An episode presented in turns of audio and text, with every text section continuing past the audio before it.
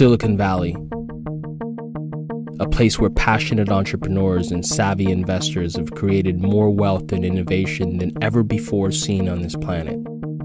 There's so much mythology surrounding this tiny yet influential place that it can be hard to tell fiction from fact. I'm George Soto, and this is Startups Unedited. In this episode, we sit down with my good friend Gretchen Dinneker, who's currently COO at SaaStr, which is an early stage venture fund and startup community. She's been in this game for over 18 years and was a first hire at companies such as EchoSign, which is now part of Adobe. And you can imagine when she joined, she was the first non technical hire. So this means she did everything from like sales, marketing, business development. If it was non technical, she did it. And what's even more impressive was that there were zero customers when she joined, and now they're part of a very large public company. She's been at six startups over the years, of which one she was a founder at. We sat down and got passionate and excited and a little emotional. What was her take on this entire startup ecosystem and the whole founder experience? Check it out. We've been meeting with investors and founders and others in the startup ecosystem here in San Francisco, uh, really asking questions around like, you know, what is it really like to be a founder in San Francisco? You see the media and how they portray it. You see like, you know, HBO, which is a great show, but you saw uh, there was something on. There was a show on. Um, I forgot the name of it, but I think it was Silicon Valley on Bravo. Bravo one, yeah. I mean, come on, right? So, you know, it's been interesting what we've what we've heard so far. But you know, why don't you take a second to kind of introduce yourself? Tell us a little bit about your professional background. Sure. I'm Gretchen Dinneker. I'm currently the COO of SaaStr, um, but I've been doing the enterprise software thing since 1998. So like back in the last century. I'm practically an artifact. Um, this is my sixth startup. Um, one turn as a founder, five as an employee. Um, yeah. What is the most challenging thing that I think we as founders have to deal with when trying to launch an idea and get to like even just a, a place where someone could use the product? I think the hardest part, and I wish if someone gave me this advice that I heard it, people probably did and I just didn't hear it. But I think the hardest part for me was like in the first two years, if someone had said, You're doing great if you're if things aren't working every day, you rule a few more things out, right? Like I felt like I mean, as a founder, you feel like you're failing every day anyway, but especially with the product in the first two years of feeling like now with with looking back i'm like no you were just ruling out all the things that wouldn't work that was actually whittling down to what the product would be what it would what the path would be what the features would be all of those things right? But every day i was just like we're idiots. We are idiots and we're not getting anywhere and we're just coming up with more stupid ideas. And if i could just reframe it and when i do this again i will have it reframed of like no this is just one more thing that's not going to work on the path to finding this perfect mm-hmm. little groove that we're looking for. I wish i'd known that part when do you know to walk? You know, when do you know that you put in, you know, a year plus maybe two, three years? I mean, you know, this this sometimes yeah. these things take a while to, to fail. When do you know it's it's just a it's enough is enough? I don't think as a founder um, you ever feel that way. I think the bank account tells you, right? But I don't think as a founder you're like, this isn't working. I need to go. I mean, I guess you know, obviously some people feel that way and they do that. For me, I can't imagine ever getting there. Hmm. Like if you gave me more money, I would go back and work on my idea more right now. Yeah. Right? Like I would still want to make it work. I'm still that passionate about it and we shut the company down 2 years ago. Yeah. Right? If you said you can go back tomorrow and you can start just where you left off, I would do it. Mm. Um, knowing all the things that I know anyway, and it right? still hasn't been solved. Okay, right? So, yeah, yeah. probably right. Like there's still a market, maybe, totally. or we were idiots and we'll always have been idiots. But I think someone will solve the problem. Mm-hmm. When do you know, hey, this is time, like this is the moment for me to take that leap of faith, leave the, the stable thing and take this risk? I think, well, if you have like a standard nine to five, um, my personal recommendation would be go work for a startup first. Um, and just get a feel for is this level of ambiguity and uncertainty and just a little bit of chaos every day, is that even something that's comfortable for me, right? Like you might decide that the the predictable nine to five is a better choice for you. Um, some people would disagree with that and they would say if you have an idea and you really want to go do it, go be a founder. And I think if you do have something that you're really, really, really passionate about and you're driven to go do it, then just go do it. But if you're kind of like, I wonder what being a founder would be like, go be an employee, uh, a really early employee, and get like a lot of the feel for it, and then decide, especially if you're not like pulled by something. I mean, I agree with you, and th- that I wouldn't have agreed maybe like ten years ago or something because I would have been like, no, no, I can do anything. Like, there is something to be said about leadership, I think, and understanding how to build an organization and operate a thing. Right. And that's distinctly different than like building an app. Right. Can we un- unpack that for a second? Yeah, I mean, I think it's interesting because when you think about starting a company, you think primarily about the product and your market and all of those things, right? But you don't think about, oh, and I'm gonna be learning how to be a CEO while I'm a CEO, right? Like, there's no other job in the world where you kind of train for it as you're going along and it's actually not and it's your side gig almost, right? Like you thought I was just going to be a founder. I'm going to bring this company to market. And then there's this secondary thing of, oh shit, and I need to be a great leader. I need to get these investors to believe in me. I need to get these employees to believe in me. And then I have to like keep the ship sailing and mm-hmm. keep everything like in some level of balance while you're freaking out inside. And I think like there's nothing really that can prepare you for that. Like, nothing. Yeah. Yeah. Yeah, I mean, you have to start to learn about HR and stock plans and cap tables. there's and, the mechanics of it right? And and that's a huge learning curve. Like i won't even discount like how much that is. But there's also learning how to be a leader. I mean i think there's so much pressure that i didn't realize until i was sitting in a c-suite chair of like no, the buck really does stop here. Like there is a final decision that has to be made, right? And when you're freaking out and you're like, know that you're wrong, the way that you do in every other job you've ever had, you can't show that, right? And you have to, and when everyone else is freaking out, you have to be there for them. And it's almost like parenting, I'm guessing, Yeah. right? Where like you don't really have anyone to turn to, like you just have to take care of everybody else. And I think that part, uh, it's heavy. Yeah, it's the whole paradox of it all. Right. Like it's very weighty in a way that I didn't, I couldn't have anticipated, I think. Yeah. Speaking of weighty things, Hmm. you know, I've I joke around about how many times I've failed because I started so early. Right. You know, like in college, like losing money. Um, it's tough. Yeah. It's tough. It's like, brutal. It's it's like like when your company fails, it's like your baby's failing. You know. Right. Yeah. What is it like?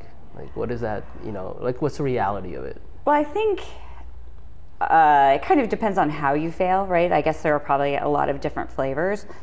Ours was we weren't getting enough traction. Um, it was pretty clear that we weren't going to be able to before we ran out of money.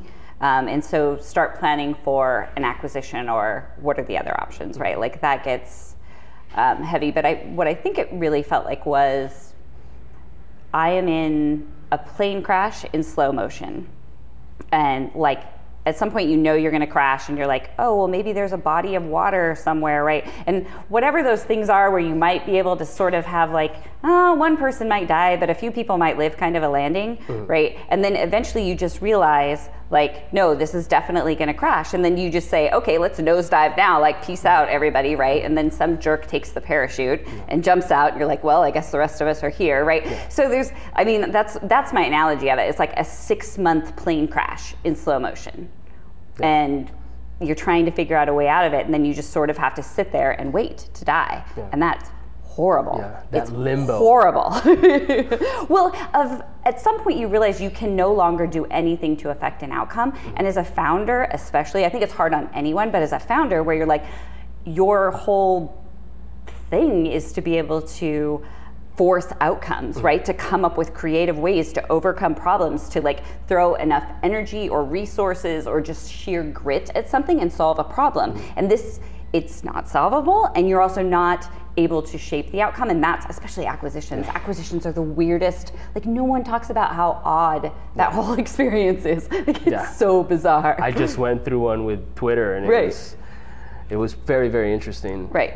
How do you start to be able to sort of like implement I don't know, you know, certain uh, hobbies or uh, uh, exercises or things in your life that you could start to sort of um, develop more of a work-life balance as you're building these startups? Mm-hmm. and do you think like that's as important as i think like myself I, I, really actually believe doing some sort of yoga or doing these sorts of things to try to balance it out is really important. How much do you actually think that is an important component? I think it's incredibly important. I think you need two things. You need your thing whatever it is meditation yoga running whatever it is that's your thing that just takes you out of your own head for a little bit. Like for me i do a very specific type of yoga right that like is all about alignment. And so you like you can't think about anything yeah. else and do this type of yoga right? So it's perfect because it takes me out of my own head which is the prison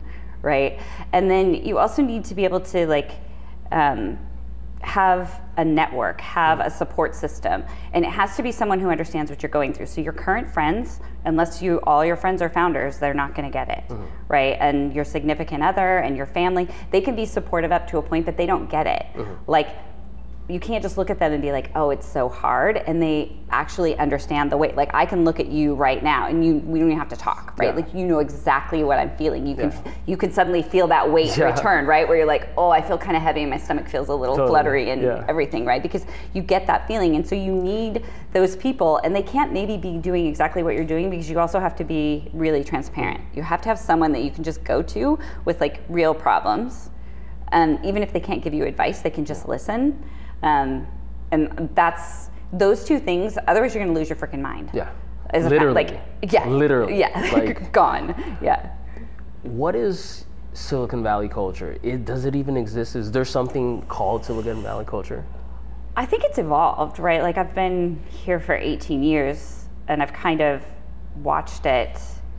Um, and I guess I've grown up and changed too, right? Like in the beginning it was like oh just add com to your name right? Like i i started my career at the beginning of the first bubble right? So that was and of course i didn't you don't know it's a bubble so your perspective is really really really skewed right? Like i think people who've started their career in the past two years have that same skewed idea of like things have always been great there will always be money there will mm-hmm. because that's that's your reality right? And so when everything went sideways that really like fell apart um, but I think for me, it's about resilience mm-hmm. um, and it's about a passion. Um, and I think there's a lot of kind of bullshit stuff around it that yeah. um, people like to sort of bastardize isn't the right word, but like sort of to take this feeling and this concept and like and then make it like fail fast, yeah. right? Like you can't boil it down yeah. to that, right? Like or it's okay to fail. It is not okay to fail. It's never fucking okay to fail. No one's okay with failing. Maybe there's not as much shame or whatever externally, but as a founder, if you fail, you're a fucking failure. You failed. Yeah. Right. Like and it's painful. It's painful, yeah. and because I'm in Silicon Valley, I don't think it makes it suck any anxiety, less. Yeah. All these things. Yeah. Like, so, so the idea of like, oh, everyone just comes and it's okay to fail. Like it's not. Yeah. Right. But maybe it's I haven't lived in another culture yeah. where it's less okay, right? But there's there's the ideas of Silicon Valley that you see externally, and then there's sort of what I feel like is the reality. I mean, there's a lot of arrogance. Yeah. There's a lot of, you know, if it's not here, then it doesn't exist. Mm-hmm. And some of that's somewhat founded, but it's also like sort of self-fulfilling right yeah. like well if investors say you can't make yeah. it unless you're here and then you move here then yeah. right and then you succeed then it's attributed right so um, yeah, I think there's I think there's a bunch of crap, and then I think there's sort of the the real feeling of Silicon Valley. Yeah. What tips would you give, let's say, an early stage SaaS startup CEO around? Hey, I, I got a little product. How do I go to market? I think I mean my advice to founders usually tends around how to manage yourself being a founder. Like the getting to market part, I think is less hard than sort of fighting the demons in your head, right? I think there are a few things like, you know, you're warned to pick your co founders carefully. Um, and I knew that going in. I think the thing I needed to make more peace with was that that's just going to change and evolve over time, and maybe not to try to hold on to that and think I have to get it perfect right this second. Um, and and to be more honest with yourself about whether things are going right or going wrong. Um, I think the number one thing as a, as a founder is you get a lot of advice from a lot of people, and you should. And then if your gut says none of that's right, then go with your gut. Is Go with your gut. like 50% of the time you're probably going to be wrong anyway so at least be wrong knowing that you were like true to yourself because whatever advice you get they only have a limited amount of information right no matter how much you talk to someone about it no matter how similar the thing is to the thing that they did and that's why they're giving you the advice. Like they don't know. Like they're not living eating and breathing your business every day. Only you know. Your gut knows. So i think that. Um, and then i think finding that balance like we were talking about a little bit earlier right? Of, of finding your way to Like not You'll burning never- out. You'll never be calm you'll i mean if you were a normal person you wouldn't be a founder to start with if you didn't love chaos if you didn't love like the angst and the like whatever you wouldn't be there right but it's it's your normal it's your balance but there has to be something like if you're running on fumes all the time you know you're doing everyone a disservice but yourself the most Yeah. right so I didn't. That's something that I didn't get for a while. I got it intellectually. Yeah. I didn't get it for real. For real, yeah. Yeah. I remember I was, you know, mid to late twenties, trying to do a MTV local type thing in San Diego. Right. It ended up becoming a nightclub promoting company. Right. Um, anyways, that was that was a long year, let me tell you. Um, um, but you know, I was so determined. I hit zero, you know, in the bank, and that's a tough place to be. And I came up to San Francisco, and Jim Payne, um, who ended up becoming the uh, co-founder and CEO at MoPub, he was at Google at the time, was in San Francisco. We were trying to spin up some other thing. I forgot, like toolbars were big. Remember that? Yeah. yeah, we were trying to do a toolbar. But anyways, I'll tell you that another day. Back in I probably day. need a beer for that one. yeah. But I remember living out of my truck, and I had this, you know, 2005 Dodge Dakota with a fiberglass glass top in the back, and I just saying no. I had no money to get an apartment in San Francisco. I Right. was like 2008 at this time. I was like, no, I'm not gonna give up. Mm-hmm. And what I realized was that there's no way I could actually build a company from the back of my truck. like I needed some basic things, Right. the hierarchy. At least of a hot plate. Yeah, Right. exactly. So that's that's what surface is for me when you say that. Right. Gretchen reminded us of the roller coaster that is this entrepreneurial journey, the ups and downs, the joys and sorrows, and how important it is to get your mind, spirit, and body right for this journey. Until next time, I'm George Soto, and you're watching Startups Unedited. What when I was in high school here, you know, what was the nerds, the nerds who got no attention, everyone kind of looked the other way, and now we're kind of rock stars and movie stars. And to be honest, I don't like that, and I and I think it does us a disservice because it's not glamorous. Working hard is not glamorous.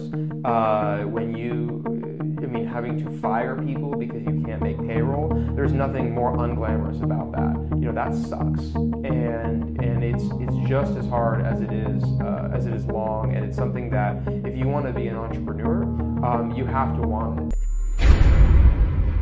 Gretchen, how are you? Good. How are you? I'm good. I'm looking at my um at my notes here. I 'cause I, see. wanted to ask you a couple. Do you have a picture of yourself? I your do. Screen? Well, I took not of my screen, but I took one earlier because I, thought the lighting was great. I, I think I was cruising around somewhere in the marina. Mm-hmm. Right. And I went into like selfie mode, Mm-hmm. and then I was like. And then it worked, but then you just saw it, I think I don't know if I was that happy with it. But anyways, Well, I just saw it there. I was like, I've never seen anyone have a picture of themselves on their home screen. That would be pretty narcissistic. Mm-hmm. I think I'm Or just like fun, like I really love this picture. Or yeah, I know. Or like I was gonna say, but sometimes when I get sad, I might want to be like, "Hey, look, you look so good in that thing." so this, the fact that Right. girls are not giving me, or, you know, giving you, You don't know, have a puppy. Yeah, yeah, yeah. I don't have a puppy.